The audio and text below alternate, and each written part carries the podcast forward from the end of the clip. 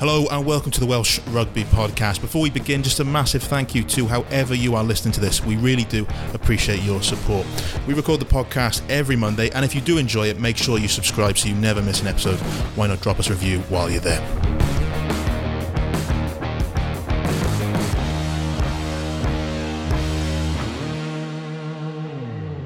Hello and welcome to the Welsh Rugby Podcast. I'm your host, Ben James, and I'm joined by Mark Orders and Simon Thomas. Uh, it's what time is it now? It's 11 17, and we are currently trying to pick the bones apart of a Welsh rugby defeat, which is becoming a bit of a habit. I mean, rugby's been away for the longest time, and yet some things haven't changed. It's another Welsh defeat under Wayne Pivac, isn't it? Yeah, it's four in a row now, and um, the, the, pressure will really mount up ahead of the rearranged Six Nations game against Scotland next week. I mean, France are a very good team, played some lovely stuff tonight, five tries, but it has to be said that um, they unpicked Wales in a worryingly easy fashion on occasions there's been there's, it's inevitable, isn't it? He's in that camp again, Mr. Edwards. He's there in the French camp. It was the focus in February when Wales lost. Again, I've been looking at the responses tonight, social media. Why did Wales let Shaun Edwards go? We're going to have it all again, Mark, aren't we? And um, it puts pressure on Wales, but you have to be brutally honest about it. For all that France were a very, very fine attacking side, I think Wales were found wanting defensively, and their system was unpicked rather, Mark, wasn't it? It, it was. And they, yeah, you're absolutely right about the defence. I think they're up to something in the region of 15 tries in the last four games now. And, um, you know, that that's that's sort of worrying to say the least, you know. Um, but they lacked, I thought Wales were out muscled a little bit as well uh, forward. I thought they lost the collisions a little bit. And, um, you know, they need guys like uh, I guess look. We, I'm cutting to the chase and looking at the changes already, but you know, if Will Rowlands is fit, he, he might add a little bit of ballast, possibly in the second row, um, alongside Alun. I think they missed a guy like Ross Moriarty as well, who brings a physical edge to proceedings. They needed to be knocking back some of those French ball carriers, uh, and they didn't do it. But you know, yeah, you got to give France some credit because Dupont was on another planet, and uh, Vakatawa was right alongside him, and uh, Wales didn't have players like that. What what concerned me, Mark, I was you know doing the analysis on the game as as you went along, and um, there was certainly a lot to analyse in that first half in terms of Wales's defensive fragilities, and for two of the tries, I think the concern was we've become so used to, haven't we, to this kind of blitz or rush defence in the in the Edwards years, where Wales would come up as one red blanket, wonderful organisation as one unit. But for two of the tries, it, it, it, you had the old dog leg, which we haven't become used to seeing for Wales. A couple of, in the first um, instance, I think Rhys Webb came up, up in the line. Rhys Carré was behind him in the line. Ntamack, who's a wonderful player, spotted the mismatch, sped past Rhys Carré. Nothing Rhys Webb could do because he'd come up a bit too far. And then also, I think when Dupont scored, when Vakatawa went through the middle, similar. Justin Tipuric stepped up a little bit, and good good feet from Gaël Fickou just stepped in, gave the pass. Vakatawa through, and in an instant, both Tipuric and Faletau were out of the game, just as for the first Dupont try, I think it was, when Vakatawa wide gave a one handed offload, and that took Biggar and Adams out of the game. So we were getting sucked in and outnumbered rather easily. And you, you do have to worry a little bit about the defensive organisation, I think, um, which obviously is something which has been talked about before. Yeah, it, it certainly has. And. Um is it all down? You know, is it just the Shaun Edwards factor? You know, when Warren Gatland w- was coach, everybody knew what the songbook was, and and they were all sort of singing out of it, and. The songbook seemed to suit the players. I'm not 100% sure that the songbook at this point under Wayne Pivac is suiting the players that Wales have. And it, it was essentially a conservative game plan that Gatland uh, employed, and it worked. And Wales were one of the hardest sides to beat in World Rugby, and in the space of 12 months, really. Um, our defence, you know, has become a bit of a swinging door, and uh, they got to put that right. And um, and that'll be the pressure on Pivac really. Um, and what does he do? You know, does does he sort of look around for new players? Does he have a rethink on the game plan? Um, are the good players out there? You know, I, I sort of, I, I was chatting to someone earlier and I was saying that, you know, if you rewind about I don't know, possibly to the Ron Waldron era. Ron was making changes, but the players who were coming in weren't that much better than the, the guys who were being dropped. So it's it's a really really tricky position for Pivac to be in. Um, yeah, you know, I I'd say I, I was a bit surprised. One man wouldn't have made any difference tonight. Wales were so outgunned and they were outclassed by the, the brilliance of the French backs and the physicality up front. But, you know, I'll, I'll give you an example. They they left Adam Beard out of the setup. Adam Beard had a storming game tonight. Um, really, really good for the Ospreys, as was a player who didn't perform two weeks ago, Dewi Lake. He, he, he looked future international all over him. He was uh, he, he, was achieving turnovers. He was making big tackles. He was carrying. He was terrific. Um, not saying you bust him into the side straight away, but it, it's a real dilemma for Pivac now. What he does in terms of his changes, or does he sort of alter his game plan to suit the the players who did so well under Gatland? Well, the other concern for me, Mark, and Ben, I think you're going to look at the defence tomorrow they're not going to come up against um, you know a, a structured easy to defend against side in Scotland, especially if they go for Finn Russell at 10. They've got strike weapons now in, with Van der Merwe and uh, Darcy Graham, you know, two contrasting wingers. They've got a few options there in midfield they can go with, and they will look to play. The Townsend way is the way is to attack with ball in hand. And against a side that's looking to do that with with a fair quotient of skill, as France had, your defensive structure and your shape has got to be pretty much spot on.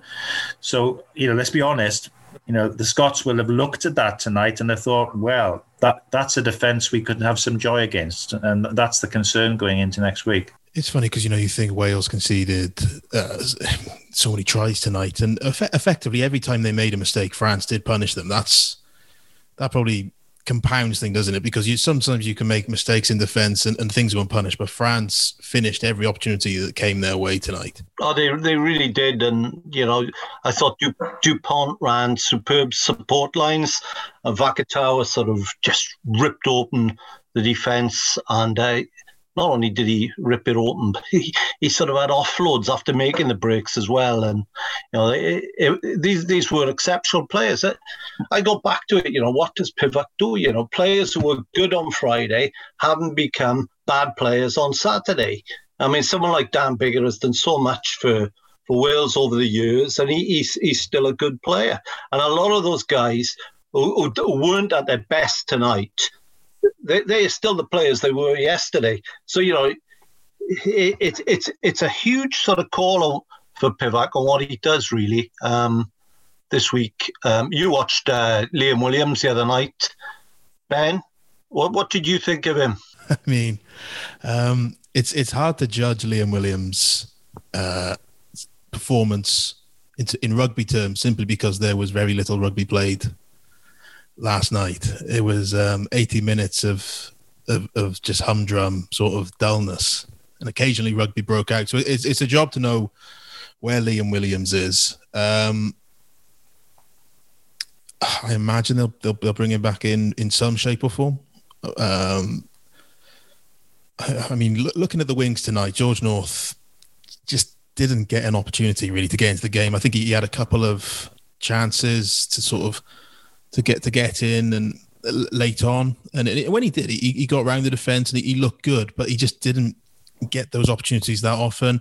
Josh Adams, possibly you know, possibly the worst performance you've seen from Josh Adams in a Welsh uh, in a, in, in a while, simply because he was being asked to do things that probably didn't suit his game. I think Wales were as poor as you've seen them on kick chases and, and, and competing for kicks as, as, you, would have in a long time, and, and and that was seemed to be that Josh Adams was the primary target for a lot of those, and it, it just didn't seem to click. I don't I don't know whether there was a wind at the Stade de France or Rhys Webb was taking distance off his box kicks, or or Adams and Biggar were over on it, but they, they, they didn't get close to even claiming one in the first half, did they? And, and Josh Adams just didn't look great under the high ball. If if you look at it, Wales lost the aerial battle they lost the battle of the collisions. After minute one, when they scored a, four, a fine try, they really didn't threaten in attack pretty much for most of the rest of the 79 minutes. The only other score, a close range surge over the line from Nicky Smith was a consolation. They weren't able to cope defensively. So they weren't able to replicate what France were doing in attack, and they couldn't repel what France were doing in attack that's quite a long list of worries. Let's be honest, isn't it? You know, and if I mean, if, it, it's frustrating in a way, isn't it? Because they started so well, Mark. I mean, the try they scored right off the training ground, you thought, hey, this is. You couldn't have scripted a better start, could you? No, you're right. But I mean, what Pivac has to do is his first priority will be to address the defensive issues because they, they were so glaring and can you do that in a week, Mark? Can you do that in a week? Well, what I would I say about uh, this is... are they are they systemic? Are they individual errors? People running out of the line and when perhaps they shouldn't have been running out of the line. Rhys Webb did it. Tipuric did it uncharacteristically.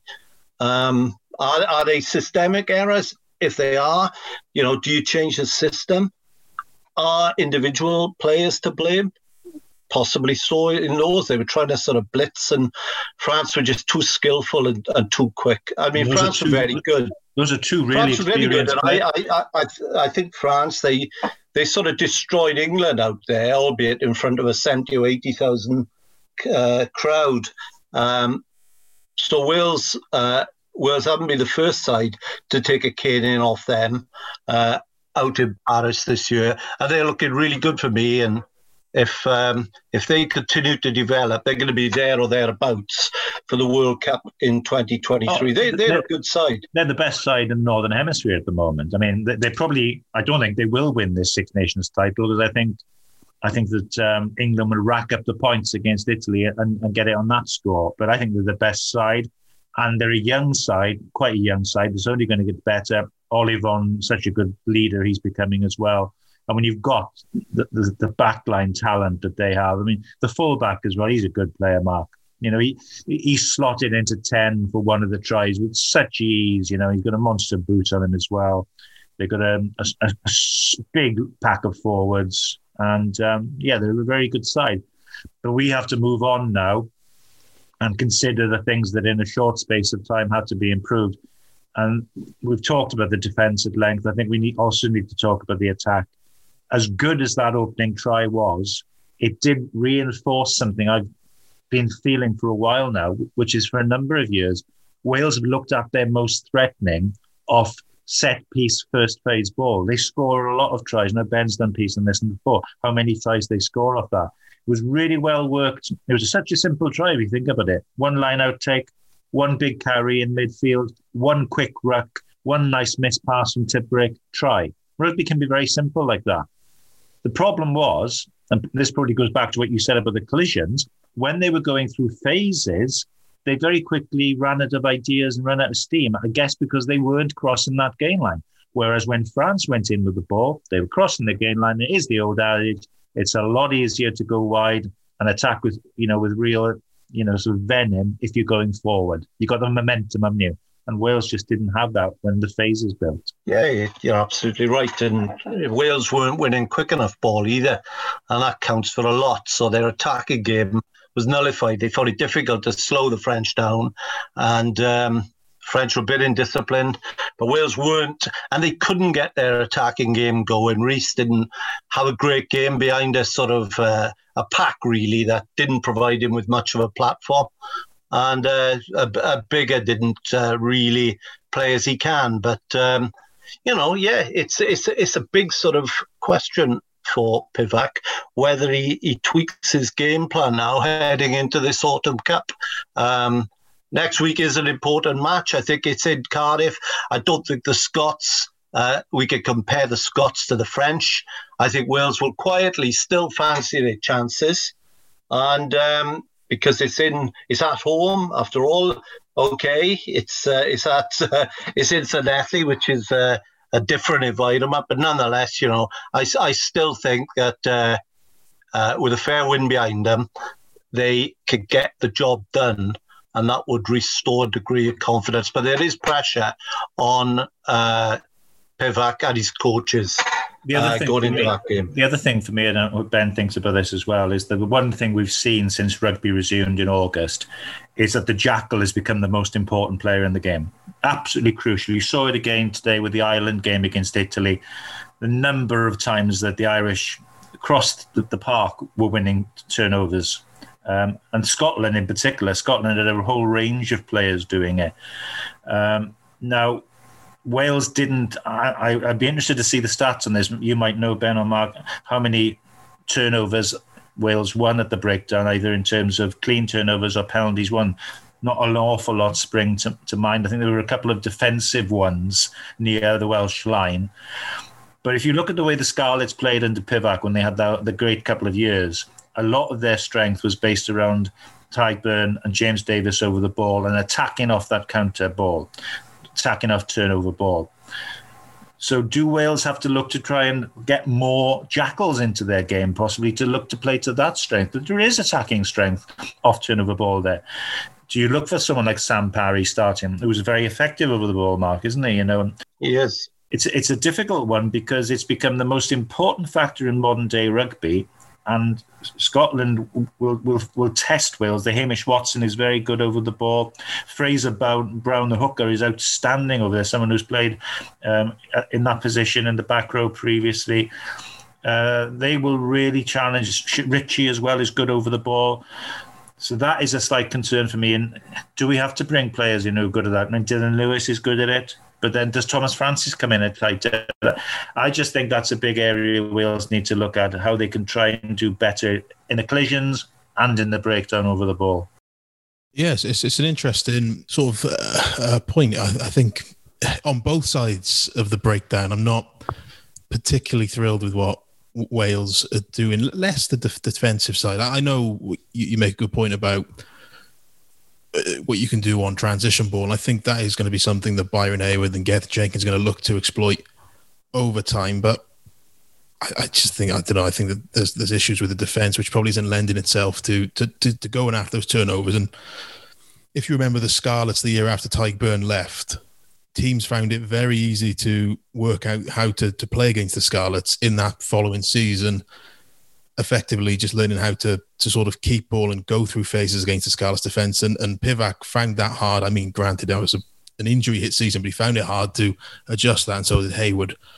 The issue for me in terms of what the forwards doing at the breakdown is is going forward with ball in possession.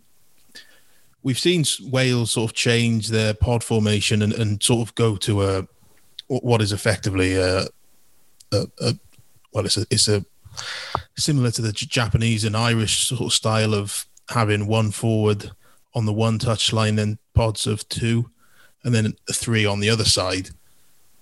But what we're seeing is so often Wales ball carriers are getting isolated in the middle of the park. And we talk about Wales being good scoring off first phase ball and second phase ball, but the reason they're not good off multiple phases is simply because by the time it gets to fifth phase, it's just so messy. The amount of times Rhys Webb and Gareth Davies, it doesn't matter how quick you are to the breakdown. If, if the presentation isn't there because the forwards aren't winning the ball, you, you can't do anything, can you? Well, the thing is, you're right. You, we go through four or five, six, seven, eight phases, and quite often uh, back from behind where they started. That, has been a, a common thread, isn't it? But the trouble is, Margaret agrees. We, we just don't grow massive ball carriers on, on big trees in Wales. There aren't a huge number of them. The Scott Quinnells of this world do not go along very often. Wales have relied on kind of hard yards from the likes of Ken Owens and Jake Ball, haven't they, in recent years? Um, it's very, very difficult. Mark's mentioned Rowlands, and that's a fair point. But um, I guess you have to decide how you're going to play.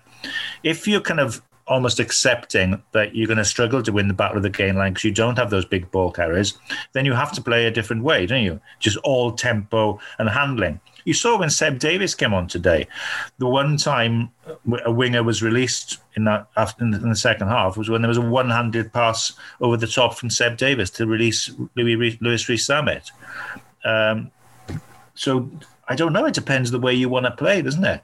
How, if we can't go through people, if we can't get over the gain line, then there has to be another means, doesn't there? Well, Paul Connell was saying this during the the World Cup after Wales lost to South Africa, and he said almost verbatim that he feels a bit sorry for Wales in that they they're not growing or developing these these big men really as the likes of South Africa, Australia, England, France uh, perhaps have uh, in abundance. And so when when you got someone like Rowlands there who does carry ball and uh, he, he is a big guy at six foot seven and pushing 19 stone. I would think that um, he'd be uh, a prime candidate for selection. As I say, I, I was I was surprised that they uh, they sort of left out Adam Beard. He, he was excellent uh, tonight. He's a big guy. He's been a bit inconsistent, shall we say? Um, but he, he was to the fore and he's a big guy. He, he was he, he, he was sort of uh, he, he was making a mess of driving mauls uh, and he was making a contribution around the field as well. I, I think Parry is a, a, good shout in some respects because I think he could carry ball, but he, he is he is uh, he is good over the ball as well. So um, I think uh, I think he'll come into contention this week. Uh, but selection is all about balance, isn't it? Wales were able to accommodate Gethin because they had Adam on the other side of the scrum. Gethin uh, would probably admit himself he wasn't the, the finest scrummager ever, but you, would still say over the ball there, there's never been a front row forward like him.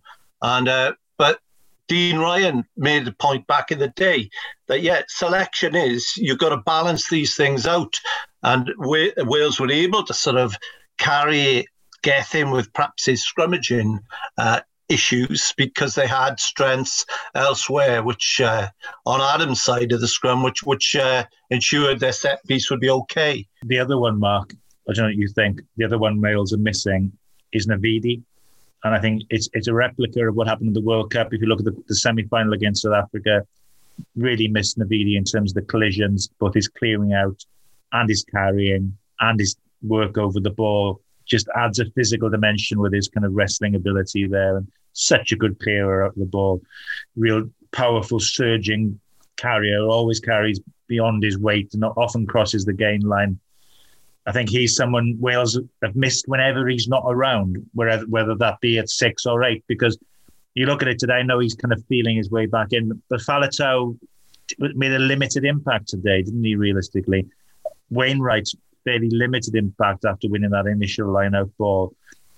James Davies comes on, and that you end up with it with a fairly sort of physically lightweight back row with Tipuric, Davies, and Faletau. Um, so it's a difficult one. I, I really do think they miss Navidi when he's not around. Yeah, I think Navidi's a, a, a very good point, and that, that, sort of ties in with with the point I was trying to make. And you say there about you know Wales need to make a decision whether whether to sort of force the tempo if they they lack the ball carriers. And I think this isn't something that's new, is it? You know, Wales for the last 18, 24 months, probably since the the Argentina tour 2018 Wales have based their game on knowing that they haven't got ball carriers. So they placed the emphasis in the last two years under Gatland on accuracy. Now, you think back to the games against England and Scotland at Murrayfield, they went through 20 odd phases to, to build up a try, just breaking down the defense with pick and goes. And the, the key to that is you know that every single ruck, you're going to not necessarily win the gain line battle because more often than not Wales don't win the gain line battle, but it's it's it's generating ball speed.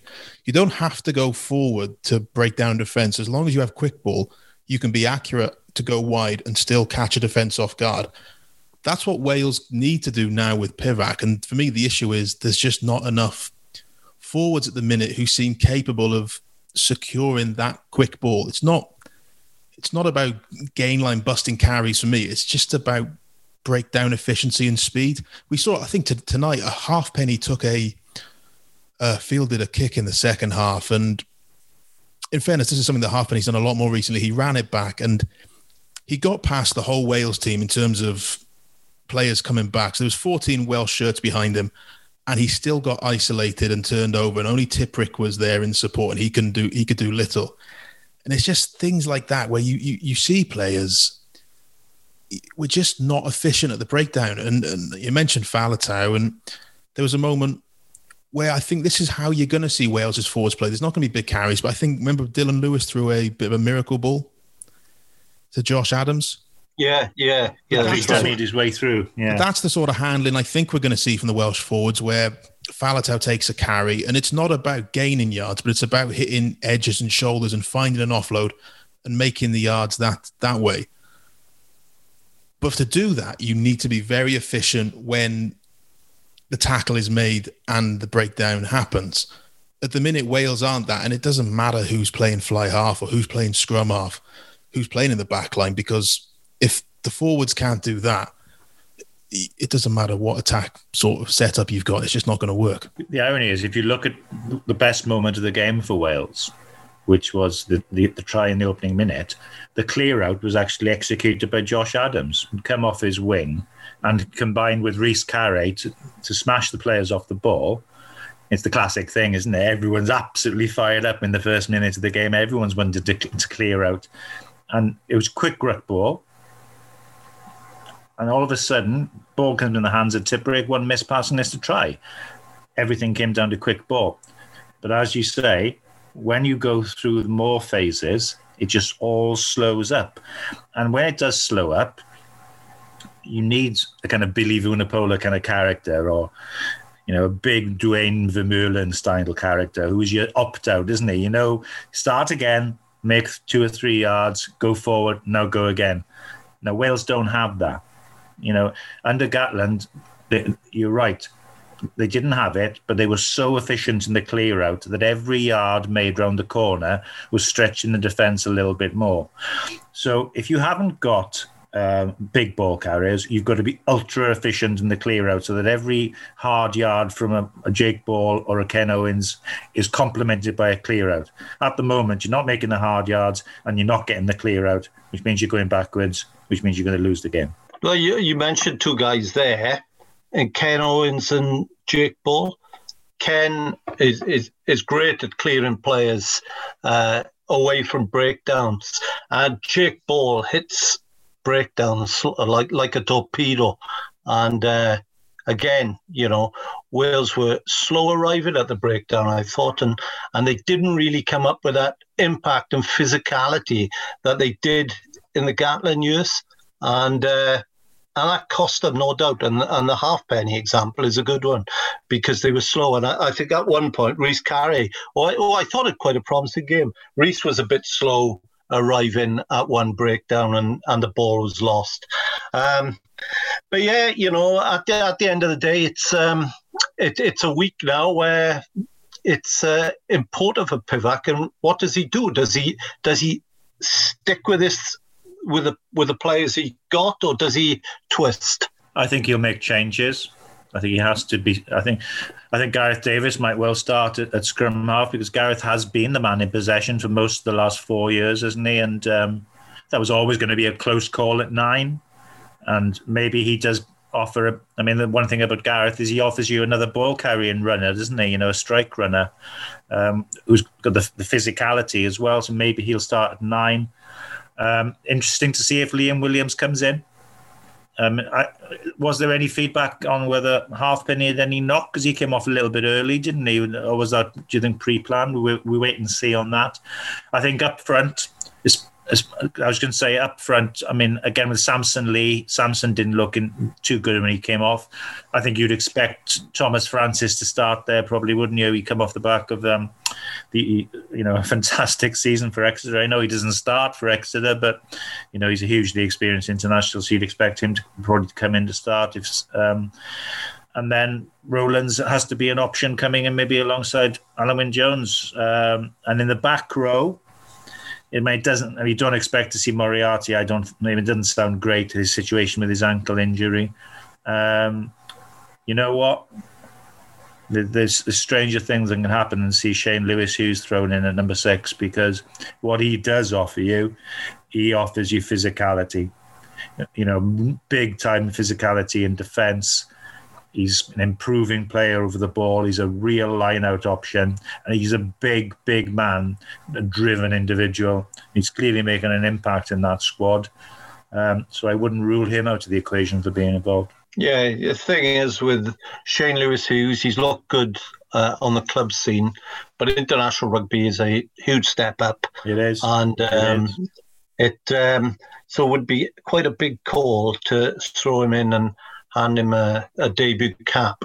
Um, I mean, Vidi's not going to be ready for this game. See, you know, so what do well, they Wainwright, do? Wainwright, Wainwright was, was a decent player. Like I say, decent player on Friday. He hasn't become a really bad player. Um, you know, sort of 24 hours later. So it's a, it's not it's not an easy one. And the other thing to consider, I mean, Pivac spoke about it afterwards. The amount of a couple of players came up to him after the game and just said that tonight's game was a level up from anything they've played in the last couple of months. And it's important to remember, you know, they've played regional games post lockdown. This is the first test match they played. So the 23 who played tonight, they'll have benefited from this. So maybe throwing in a couple of other players who've had nothing more than regional performance could be a bit of a risk. Well, that's why, in a way, it makes more sense to throw in Francis and Rowlands, doesn't it? Because they've been playing at a higher level of rugby. They've been playing in European and domestic finals. Yeah, it didn't look good for Samson when, when he left the field. Yeah, he's um, he is, concussion protocols concussion, yeah, is that? Yeah. So, so, so I think that Francis will probably come in, even though Dillon Lewis did make an impact, and and I think that um, Will Rowlands will probably come in as well, and that will add a bit of ballast to the pack, um, and he needs it as well. Um, but yeah, and yeah, and, and, possibly there is an issue. Uh, as a good contest at nine again. Well, they're two good players, and they will both play well for Wales in the coming weeks. Um, and as you say, it's not easy for any scrum half when you're not getting forward momentum, is it? No, it's not. It's not. We're re- reaching the end of the podcast. We've only got about three minutes left on the. We Zoom need cheering up then. So that's, that's, that's, exactly what I was going to say. Um, I think if we all sort of try finish with a brief positive to end this podcast, um, for myself, what I would say is we've talked a lot about what happened the Gatland and Edwards and how this performance defensively and attacking wasn't like that. But Wales haven't played in seven months. Just remember the amount of times autumn's World Cup warm ups that Gatland and Edwards had Wales teams come in properly undercooked in first games. I remember coming back from Twickenham before, after the first World Cup warm up game, having seen Hadley Parkes and Jon Davies torn to shreds in defence last year. And they hadn't won an autumn first autumn game since for, for 20 odd years, did they? First first games for Wales have always traditionally been very bad. The only thing I'd say about that is within that you knew what would happen over the coming weeks. You did. You knew the you knew you knew the game plan that was going to be developed. Um, you're looking for evolution with this Welsh side, aren't you?